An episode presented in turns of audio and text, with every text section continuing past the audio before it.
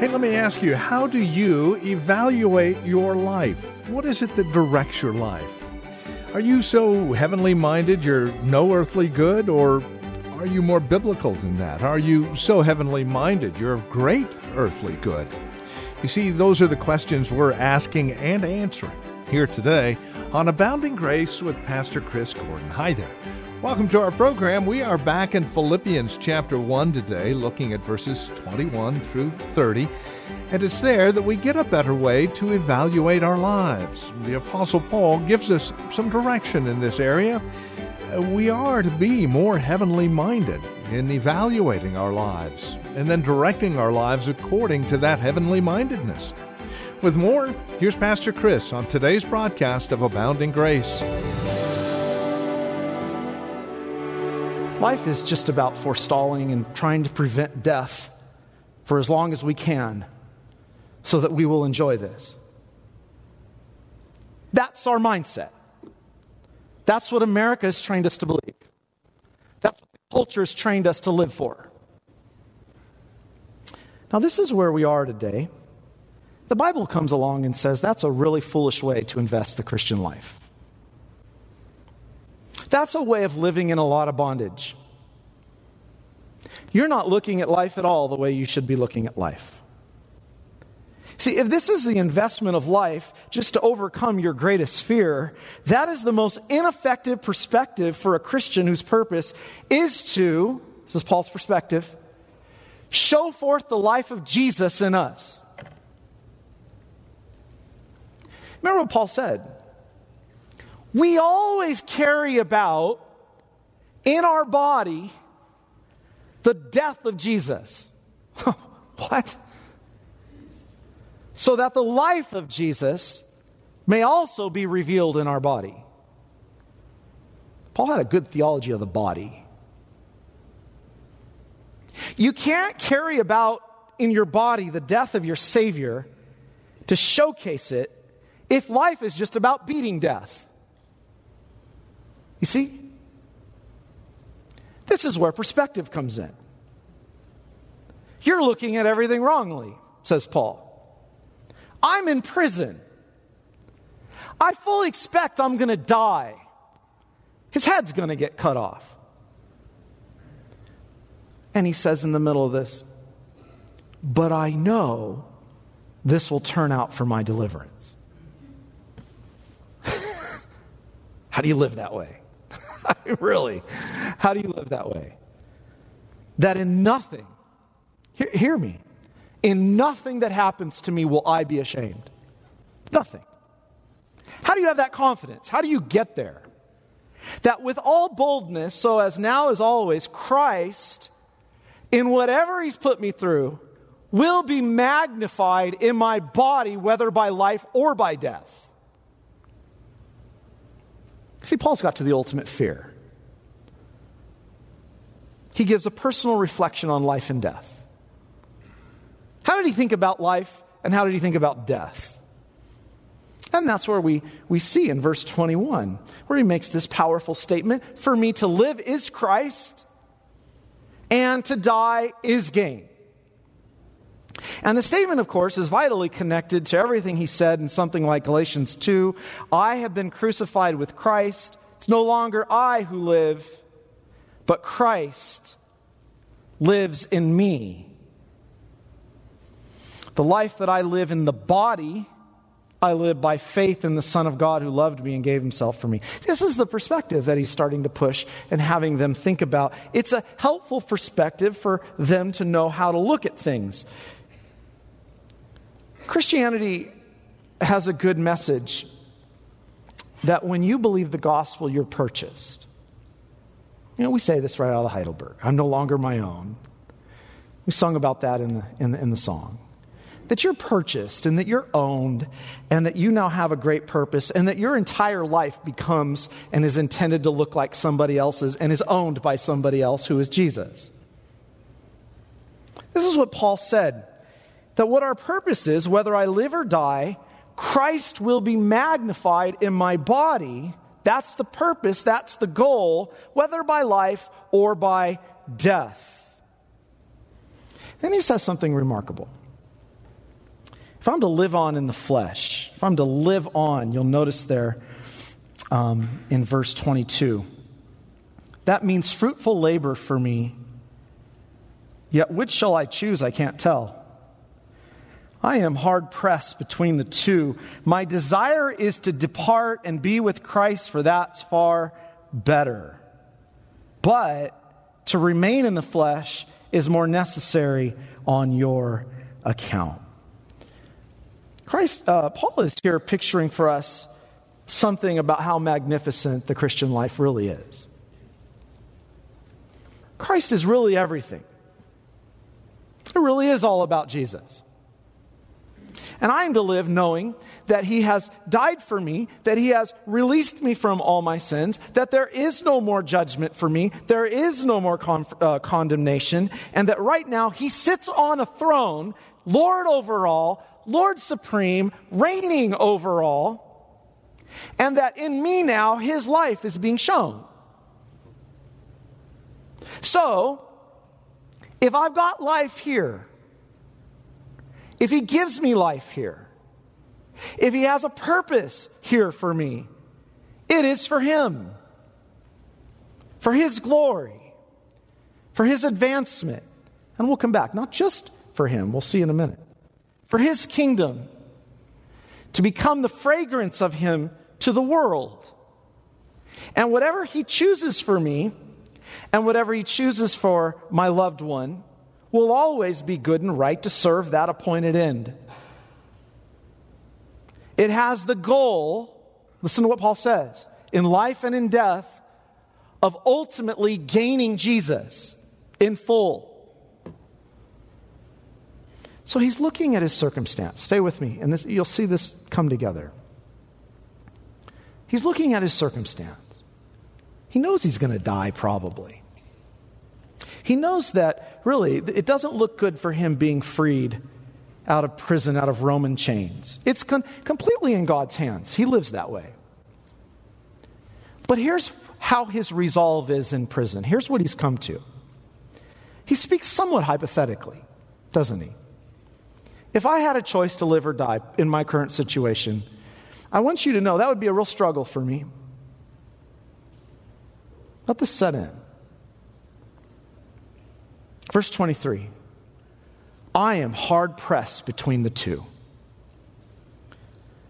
I am hard pressed on both sides. My mind is pressed from each reality. My coming death, listen to this, will be the ultimate gain of everything I've ever lived for and believed. I get everything in full of what I have come to receive in this life. I have the full realization in death of everything I've already believed and known in the gospel. The full expression of what the treasure is of my life. The ultimate gaining of what we are being trained to enjoy already. It's tough. I'm not saying it's easy. I'm not saying this is bliss. I know it's hard sometimes to get up and come to church. I know it's hard to be a Christian. I'm not saying any of that. But you know what your greatest desire is, even if you don't always achieve that. It's the Lord. I've so learned that my coming death will be the ultimate gain of everything that I've already believed and been living for. The full realization of it. But if I had a choice, Christian doesn't have a choice. Your death is appointed. But if I did, here's the heart of the book. Here's the heart of the message today. It's not really even a dilemma. It would be far better to go to be with Jesus right now for all of us. You know that? Be a lot better. Let's be done with this, right? Be a lot better than to see any more death and suffering. Be a lot better than to see all this pain. Be a lot better than to see the things I see every day. I'm sick of corruption. We've got a great king on a throne who has an eternal kingdom waiting for us. He's built that for us. Well, that's, that would be far better. that would be far better. In other words, if I did have a choice, of course, the better one's death. Because it's the ultimate gaining of everything that I've hoped for in life. And the power of the passage is this. But if God chooses to keep me here, it's not for me.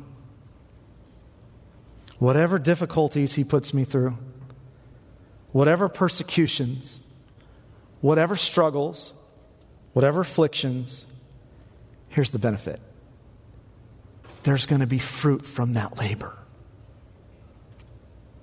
Which is an amazing privilege, number one, to glorify Him. But if I get to stay, and I would do that for this reason to remain in the flesh is more needful for the person sitting next to you. Understand that? That's what he's saying. To remain in the flesh would be the opportunity to help my hurting brother and sister in the things that God puts me through, that I might be a blessing to them. That's the mind of a servant. That's what the book's about. Because God's given us to be servants on the sacrifice and service service of someone else's faith. If we could take away the fear of death that we all have and realize none of this is in our control and that our days and hours are totally appointed, and that all your jogging and all your exercise is not going to add one hour to your life. That makes some of you really happy. You should take care of yourself. that all your good works are sovereignly appointed by God. That the day and hour of your death is sovereignly appointed by God. It's not denying responsibility. You know that. Why do I always have to say that? If you could live understanding that, that this is appointed, that your life is appointed, that your death is appointed, and that the good works that God gave you to do are appointed. That's what Ephesians 2 says. Prepared beforehand, before you existed, so that you would walk in them. And that you're not adding an inch of your, a, a minute to your life by any of the worries you're doing. Imagine how much of our energies and direction and purpose of life would be different. Oh, it's a theology of sovereignty here that's driving this. We would start to truly live instead of holding tight to this life. That's what they say.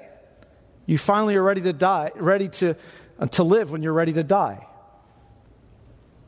Be a lot more, uh, less about us. And then it would be more about what our purpose is and what God gave us to live for in this life. Now, do you see the effect? What is the problem in the church? Well, the problem in the church is they have a bunch of people who have been so discouraged by the hardships, have been beaten down, have faced so much difficulty, they've forgotten the purpose of their existence. And this is God's perspective of, uh, for us. We have Christ, and the minute you die, you gain him. But if he leaves us here, then it's to serve your hurting neighbor, it's to help them, it's to love them. You got a lot of needy people right now. And you got a witness to the world right now. You know, it was last night. I didn't want to go really. I wasn't excited about going. I, weddings are tough to preach at. And then all of a sudden, he tells me there's a lot of unbelievers here. And I got to testify for 30 minutes to Jesus about Jesus. I didn't even set that up. He gives you all kinds of opportunities like that. So here's the pursuit I'm on point two, it's going to be three minutes, and then point three will be one minute, so we're almost done. The pursuit. Only then, if this is true, which it's true, let your conduct be worthy of the gospel of Christ. You see it? So that whether I come and see you or am absent, I may hear of your affairs. Paul actually uses the word for citizenship here. Makes an interesting play. Let your conduct as a citizen, citizen of heaven,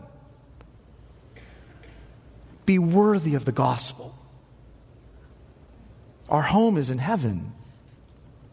Our life is there. It's where we're headed. Let your conduct be worthy of that in this age. You know, a lot of people suffer. Let me, let me just read this for a second from Peter. If you're insulted for the name of Christ, you're blessed because the Spirit of glory and God rests upon you. But let none of you suffer. This is the other side of it. How do a lot of Christians suffer in this present age? Let none of you suffer as a thief or as an evildoer or as a meddler. Yet if anyone suffers as a Christian, let him not be ashamed, but let him glorify God in that name. A lot of people suffer in this world. Why? Because they're obnoxious meddlers, they're gossips. Social media is a meddler's business right now. Did you know that?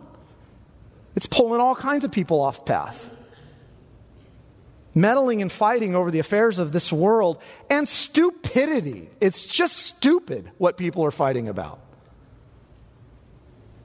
Fighting because a lot of people have become idiots. Yeah, you can fight that way, and you can become an obnoxious person, and you look nothing like a conduct that's worthy of the gospel that I just described. Because you've looked at all these things that are happening as if you're in control to change them.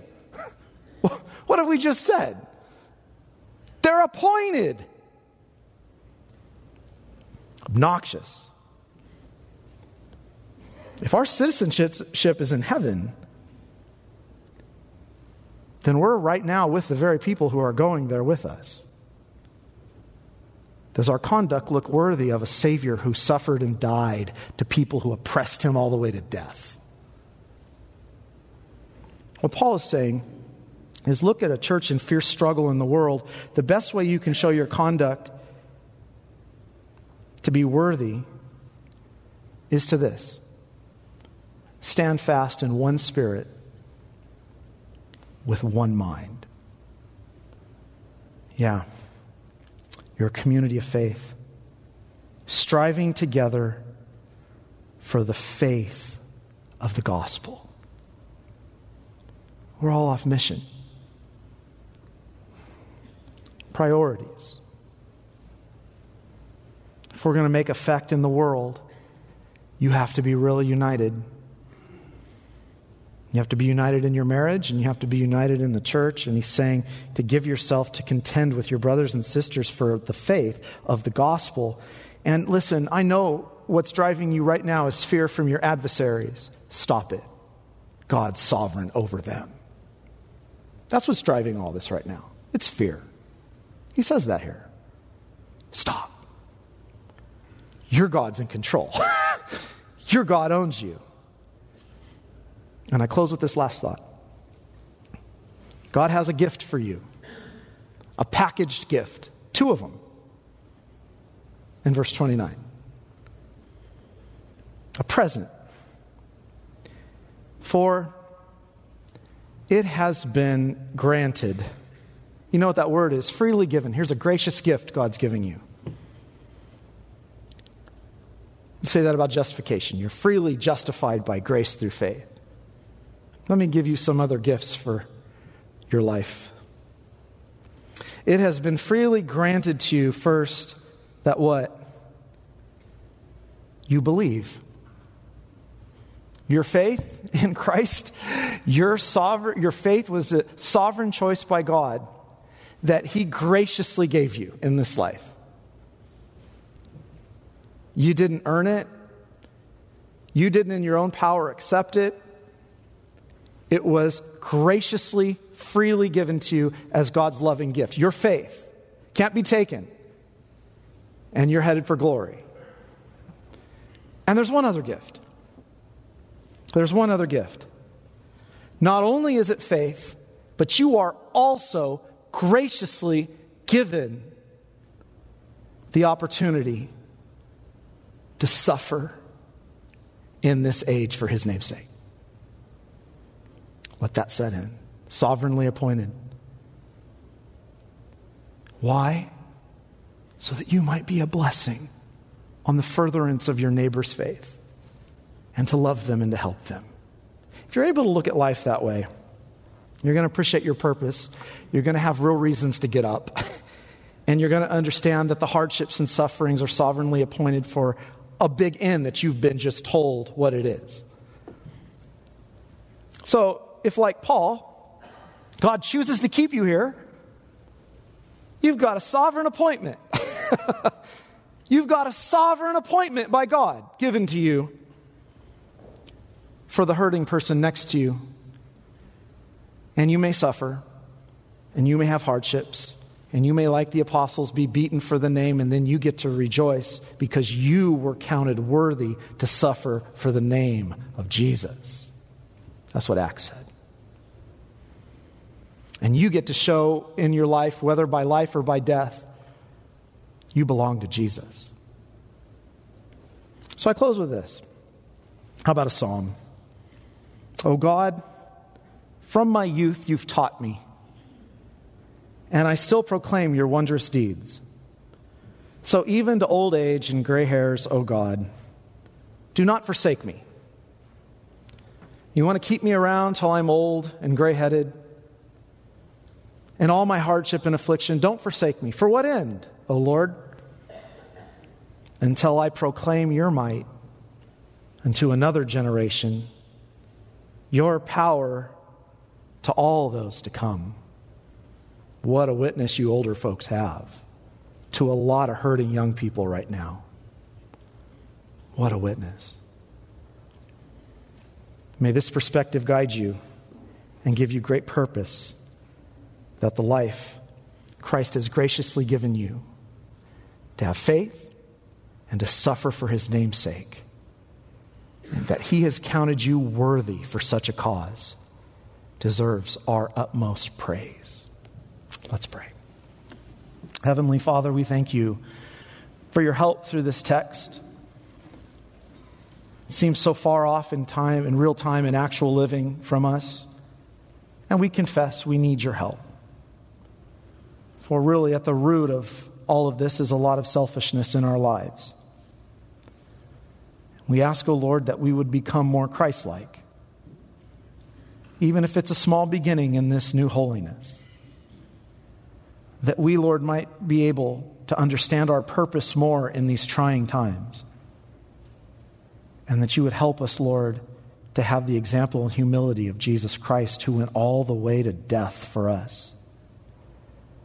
And that we might begin to look like him, who bought us and purchased us with his precious blood, that we might be conformed into his image. Thank you for the truth today and helping us. Give us cheerful hearts for you've lifted up our hearts in great purpose. And may we glorify you in whatever you have for us. In Jesus' name we pray. Amen.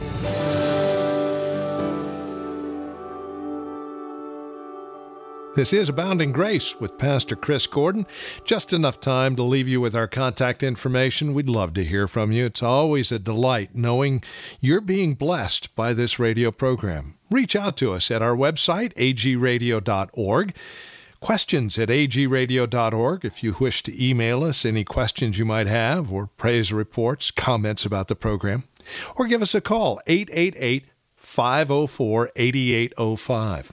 By the way, when you visit our website, agradio.org, tons of resource material for you to tap into, as well as links to our other platforms Facebook, Twitter, Instagram. Again, all at agradio.org. And that phone number, once again, is 888 504 8805. Looking to write to us? If you're old school, the address for your envelope is Abounding Grace Radio, P.O. Box 732, Lynden, Washington. The zip code is 98264. Hey, thanks for joining us today. Until next time, God bless.